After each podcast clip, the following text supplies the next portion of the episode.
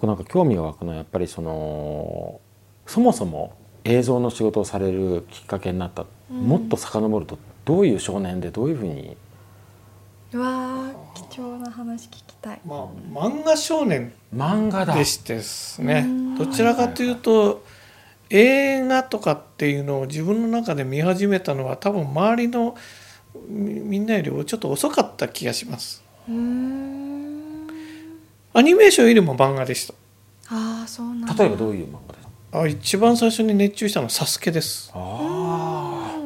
渋いですね。いやそうかもわかんないですね。白戸さんだ。白戸三平さんのはあの忍者武芸帳も含めて好きで読んでました。でちょっと僕の年代からしてもちょっと渋い方向には行っちゃったと思うんですけど、割とその少女漫画とかと青年漫画とかっていうのもあんまり分け隔てなく読んでたんですね。なんかものすごい好きなのっていくつか挙げるとどんなものでしたいや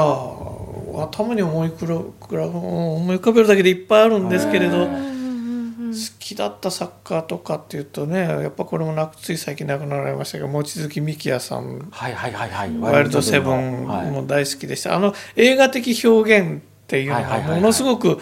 子供心にかっこよく見えて。スキルでかいかったりするそうなんです。それからバロン吉本さんの「ドンガメ野郎」とか。すんごいなんか渋いですね。渋いですかね。そうですかね。比較的そんなの読む小学生あんまりいなかったかもわかんないですけど。あそっか。なんでしょうあのアメリ日本の漫画っぽくないタッチってすごく憧れてそれであとは小島豪石さんの「子連れおかみ」とか、はい、全部渋いっすね。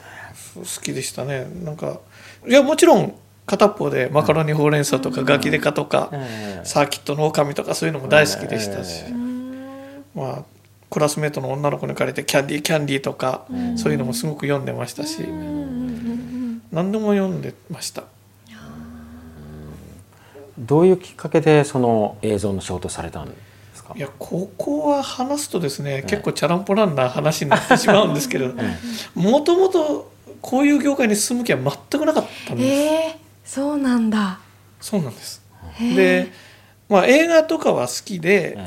まあ、ブルース・リーあたりからもすごく好きだったんですけどそこら辺から始まって映画もよく見るようになったんですかね、でもあくまでも趣味だなと思ってたんですなんですがまあ自分の本当の最初の夢に行くならば、うん、今頃だったら吉村教授とエジプトにいるはずだったんです。そうなの。考古学、好きでした。すごい。歴史がとにかく好きでした。日本の歴史から世界の歴史から大好きでした。それは今でもまあ大好きなのでそういう類の本があるとつい熱中して読んじゃうんですけど、でまあそのローマあたりの話とかも結構面白くて好きなので。それから行くとどうしてもエジプトに行くんですけどね。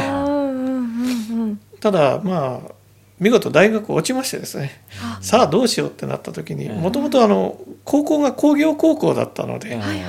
歴史の方に進むのがもう無茶だったんですけど。さあどうしようって一浪するかっていう話になったんですけど、うんうん、なんか一浪するのもなんかもったいないって、うん、なんか自分の中で思っちゃったんですね。はいはい、たら、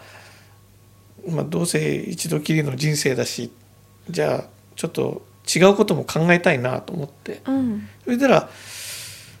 まあ最初は実写の映画の世界も行きたいなと思ったんですけど、全然知識もないし当てもないしっていうこともあって、まあ、漫画が好きで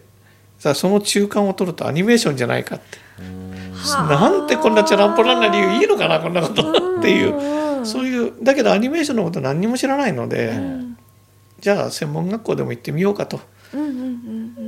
学資保険もテストで使って散々使いましたけど入試で使いましたけど、まだちょっと入学金ぐらい残ってたからって言って東京にあった専門学校に来たんですね。はいはい、最初はだから絵描きをやろうかなと思ったんです。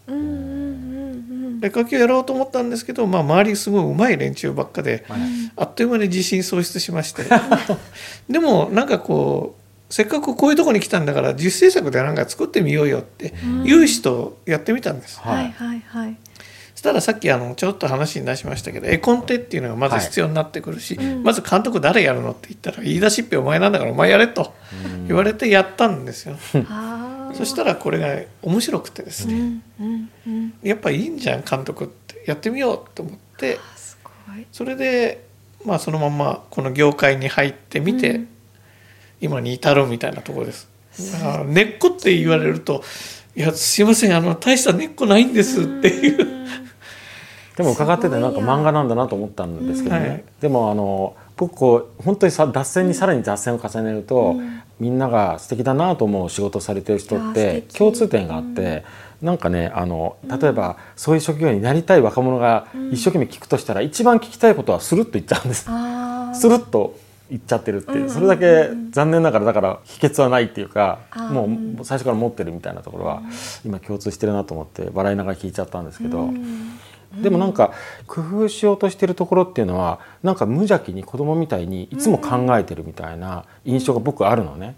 でなんかこう素晴らしいことをしている人っていうのは大体似た印象があるの。はいはいはいその無邪気さが何なんだろうっていつも思うんだけど子供みたいに考えてる。うんで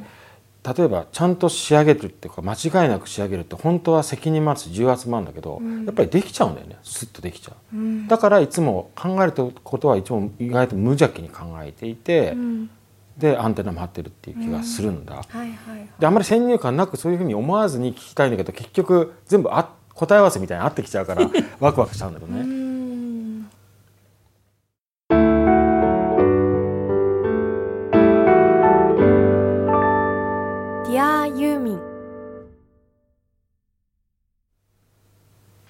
ともと漫画好きだったらあったんですけど漫画に BGM を添えるのも好きだったんです。それ面白いっすね。僕はあの例えば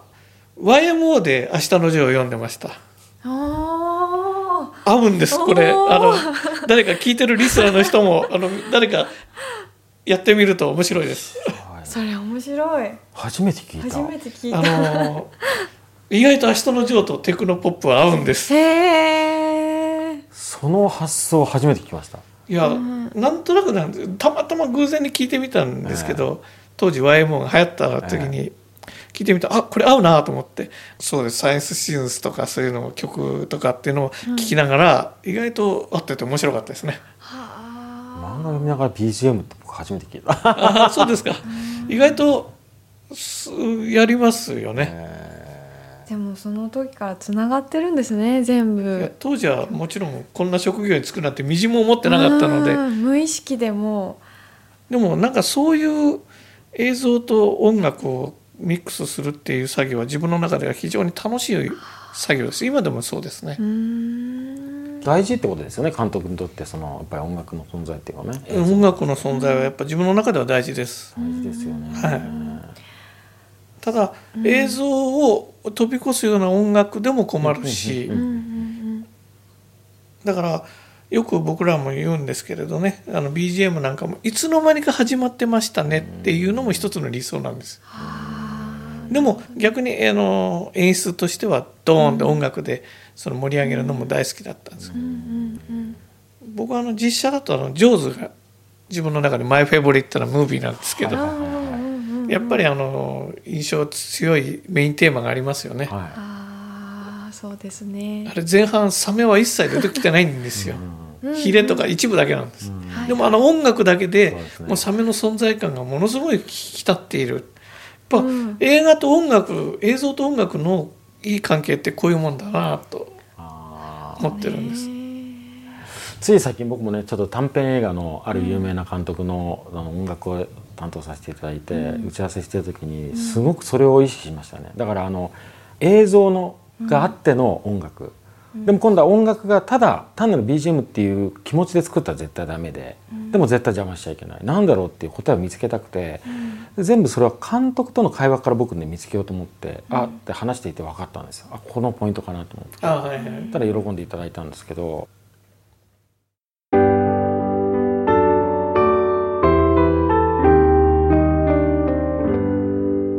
Dear ユーミン。放送とは関係なく私の素朴虹色ホタルに関する素朴な疑問をちょっと聞いてみたいんですけど、うん、あの絵のタッチが後半になるにつれてどんどんどんどんもっとその背景と比べると断然人物がこう本当に絵の具っぽくなっていくじゃないですか。あれはこうどういう意図が込められてるんですか？あれもですね、うん、もうぶっちゃけて言うとほぼ偶然と出来事です。へえその特にあの走りのシーンとかもですね、うんうんうん、まあそうなるだろうという想定のもとにそういう絵を描く人に頼んだんですけれど、うんうんうんうん、それが自分らの想像を超えて絵画的になってしまったのででもこれをこのままの方が絶対いいよねっていうのはスタッフと話をしながらやったんです。あの走るシーンとかもはいはいはい。私この作品を何回も何回も見たんですけどそこがなんでそうなるかっていうのをもうすごい考えて、うん、考えさせでもその絵になったのは偶然なんですけれど、うんうんうん、でもそれをよしって判断したのはそこでいわゆる生と死の境目から現実っていうものに移るっていう一つの自分の大前提があるので、うん、あやっぱりそうだったんだ、うん、だからあそこはあのまま行こうっていう判断、